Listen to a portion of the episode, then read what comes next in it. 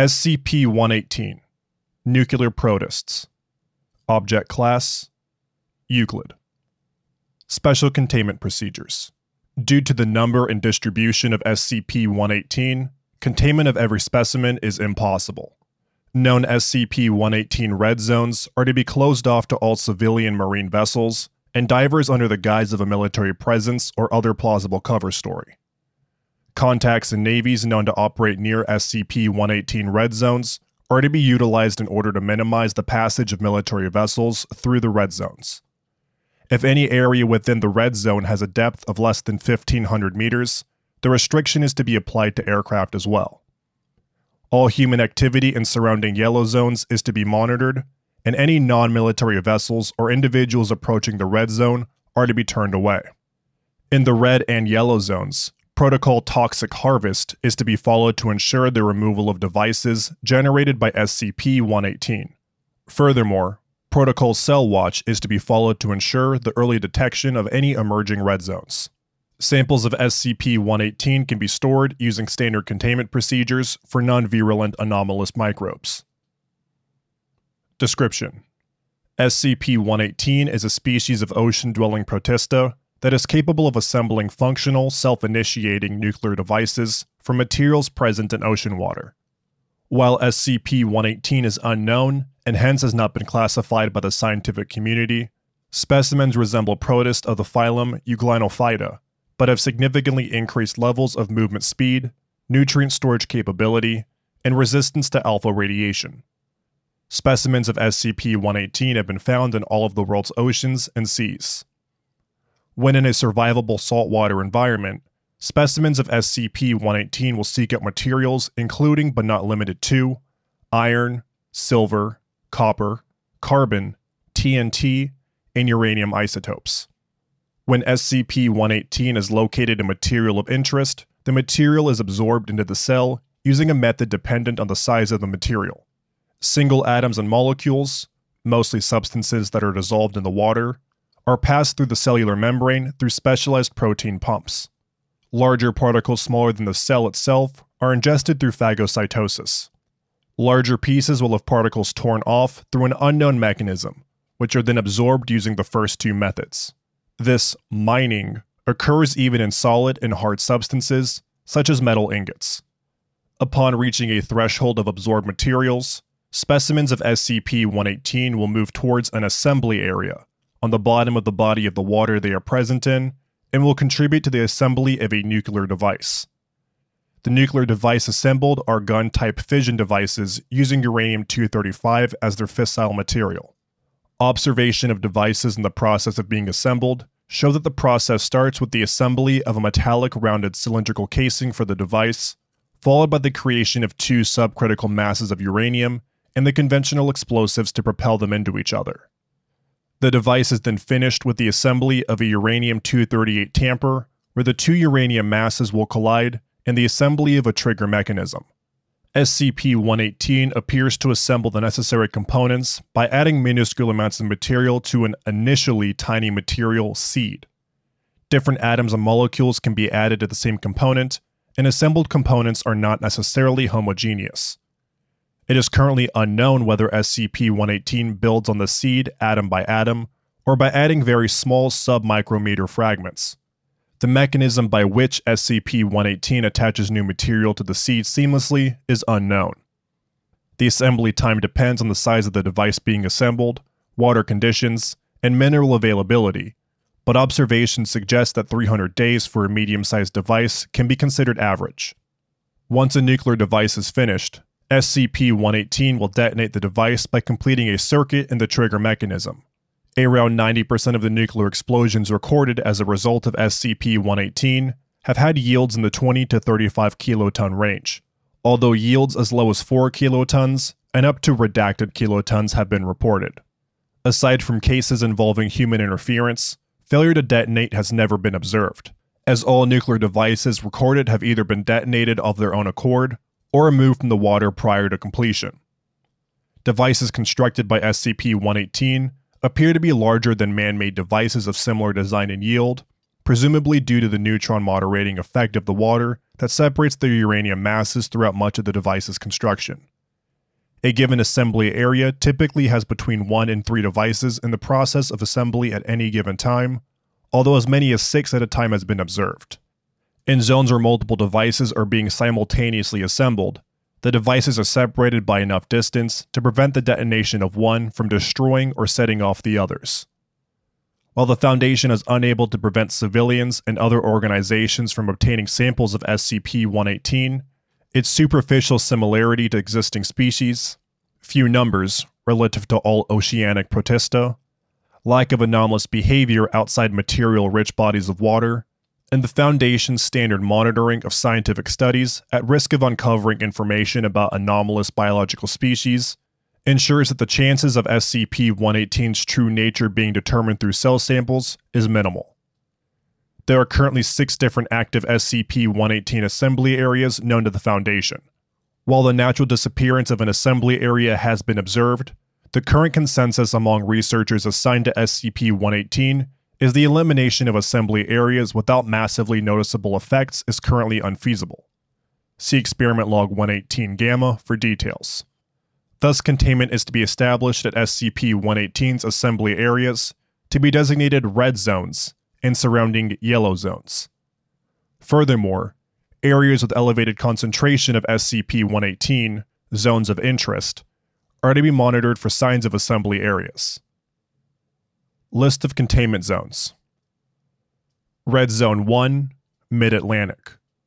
Coordinates, redacted. Zone Commander, Captain Romanov. Note: USS Redacted incident occurred redacted kilometers outside this red zone. Red Zone 2, North Pacific. Coordinates, redacted. Zone Commander, Captain Chambers. Red Zone 4, South Pacific. Coordinates, redacted. Zone Commander, Captain Knapp. Red Zone 5, Indian Ocean. Coordinates, redacted. Zone Commander, Captain Wayne. Note: proximity to shipping lanes reduces tolerance for nuclear explosions. Red Zone 6, North Atlantic. Coordinates, redacted. Zone Commander, Captain Vazil. Note: proximity to U.S. sound surveillance system hydrophones reduces tolerance for nuclear explosions. Red Zone 7, redacted. Coordinates, redacted. Zone Commander, Captain Redacted. Note: Red Zone lies within redacted city limits. This, combined with the shallow average depth of Red Zone, the heavy shipping traffic in the area, the ongoing tensions between redacted and redacted, a nuclear power, and the presence of Foundation personnel and facilities in the city make a nuclear detonation in this red zone unacceptable. In addition, heavy ship traffic through the area and heavy air traffic above the city make restricting access for any long period of time impractical. Zone of Interest 1. SCP-118 levels increasing around 5% per year. Zone of Interest area growing approximately 3% per year. Zone of Interest 3. Zone of Interest covers approximately 20 oil wells, SCP-118 levels, and Zone of Interest size currently unstable. Former Zone Red Zone 3. Formerly Red Zone 3, last device assembled in 1992. SCP-118 levels dropped to average oceanic values in 2000 redacted. Former Zone of Interest 2. Formerly Zone of Interest 2. SCP-118 levels dropped to average oceanic values in 1986. Addendum 118-1. Following the USS Redacted incident, the exclusion radius used when drawing red zones had been increased. Containment Protocol Toxic Harvest has been updated. Addendum 118-2. With the signing of the Partial Test Ban Treaty, in growing number and capability of nuclear detonation detection methods and use, the consequences of nuclear detonations caused by SCP-118 have increased. Containment protocols have been revised in light of these facts. Addendum 118-3. Due to the significant cost of containing SCP-118 red zones, the O5 Council has requested trials on possible methods to eliminate SCP-118 assembly areas. Experiment Log 118 Gamma. Introduction. Researchers with access to the files in SCP-118 are allowed to submit proposals to eradicate an SCP-118 assembly area with acceptable levels of collateral damage. The ones approved by Toxic Harvest Command and the O5 Council will be carried out. Trials that are to be performed in Red Zone redacted. Proposal. Sterilization of unfinished nuclear devices in immediate surroundings using a UV light emitter. Approval? Approved. Results. Area around unfinished warhead initially free of microorganisms. However, SCP-118 concentration returned to normal levels within an hour. Non-sustained sterilization of sites seems ineffectual. Any method we come up with will have to keep the red zone, or at least the sea floor of it, free of SCP-118 for an extended period of time. Dr. Brandt. Proposal. Sodium hydrochloride pumped to ocean floor. Approval denied. The chemicals will disperse too much to be effective. Any amount sufficient to reduce SCP-118's numbers will cause massive ecological damage. Dr. Klaus. Proposal. Depth charge bombardment of ocean floor to break up under-assembly devices. Approval denied. Aside from the fact that this would break our naval budget, the chance of triggering the conventional explosive in the device and causing a fizzle is too high. It would also make our activities even more detectable with hydrophones. Dr. Klaus. Proposal.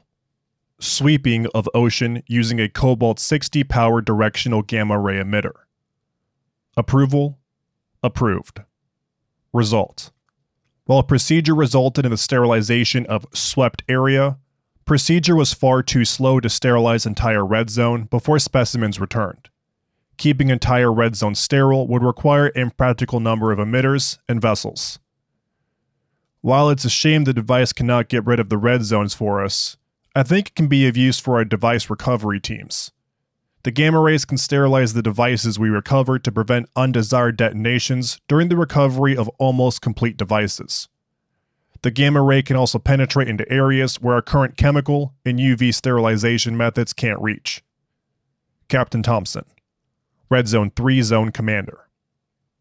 Proposal. A plastic membrane to block access to ocean floor at Red Zone. Approval. Proof of concept on one under-assembly warhead approved. Results. First attempt was unable to acquire a watertight seal around warhead. Membrane in second attempt was too fragile for ocean conditions and was torn off its moorings. The third membrane, manufactured using a thicker and sturdier design, had hundreds of micro-tears ripped in it within hours, possibly due to SCP-118's mining action. Not surprising, considering that SCP-118 has been known to wear through the casings of old artillery shells to harvest the explosives within. We'd hoped that cutting off the assembly area would work better than cutting off the raw materials. Dr. Klaus. Proposal. Compound redacted, pumped to ocean floor. Note. Proposed by Dr. Redacted, former researcher for SCP-118, currently working at Bioresearch Site Redacted's Chemical Research Division. Tests confirm that compound is lethal to SCP-118, remains concentrated at bottom of water, and degrades into relatively harmless chemicals in water over a period of 15 hours. Approval. Approved. Results. Over 1 week, SCP-118 concentrations on ocean floor fell to 3% of previous levels. No signs of progress observed on 2 known uncompleted nuclear devices in Red Zone.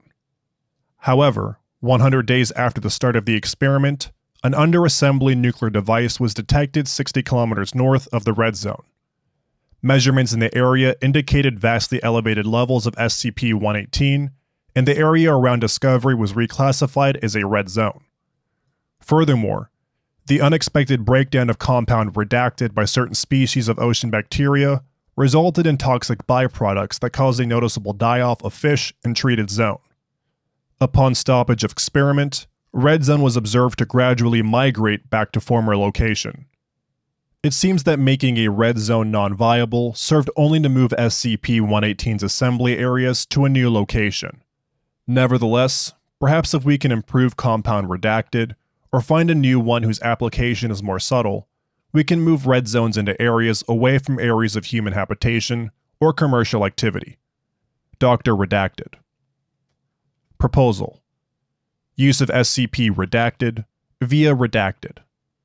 Approval denied. SCP Redacted has classified properties that preclude its use in such a manner. O5-5.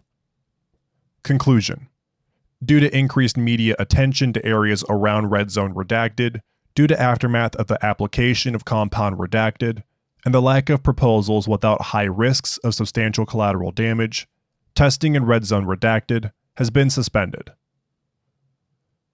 Addendum 118-4. Our research has determined SCP-118 enriches uranium by exploiting the fact that U-235 has a slightly greater preference for a high oxidation state than U-238.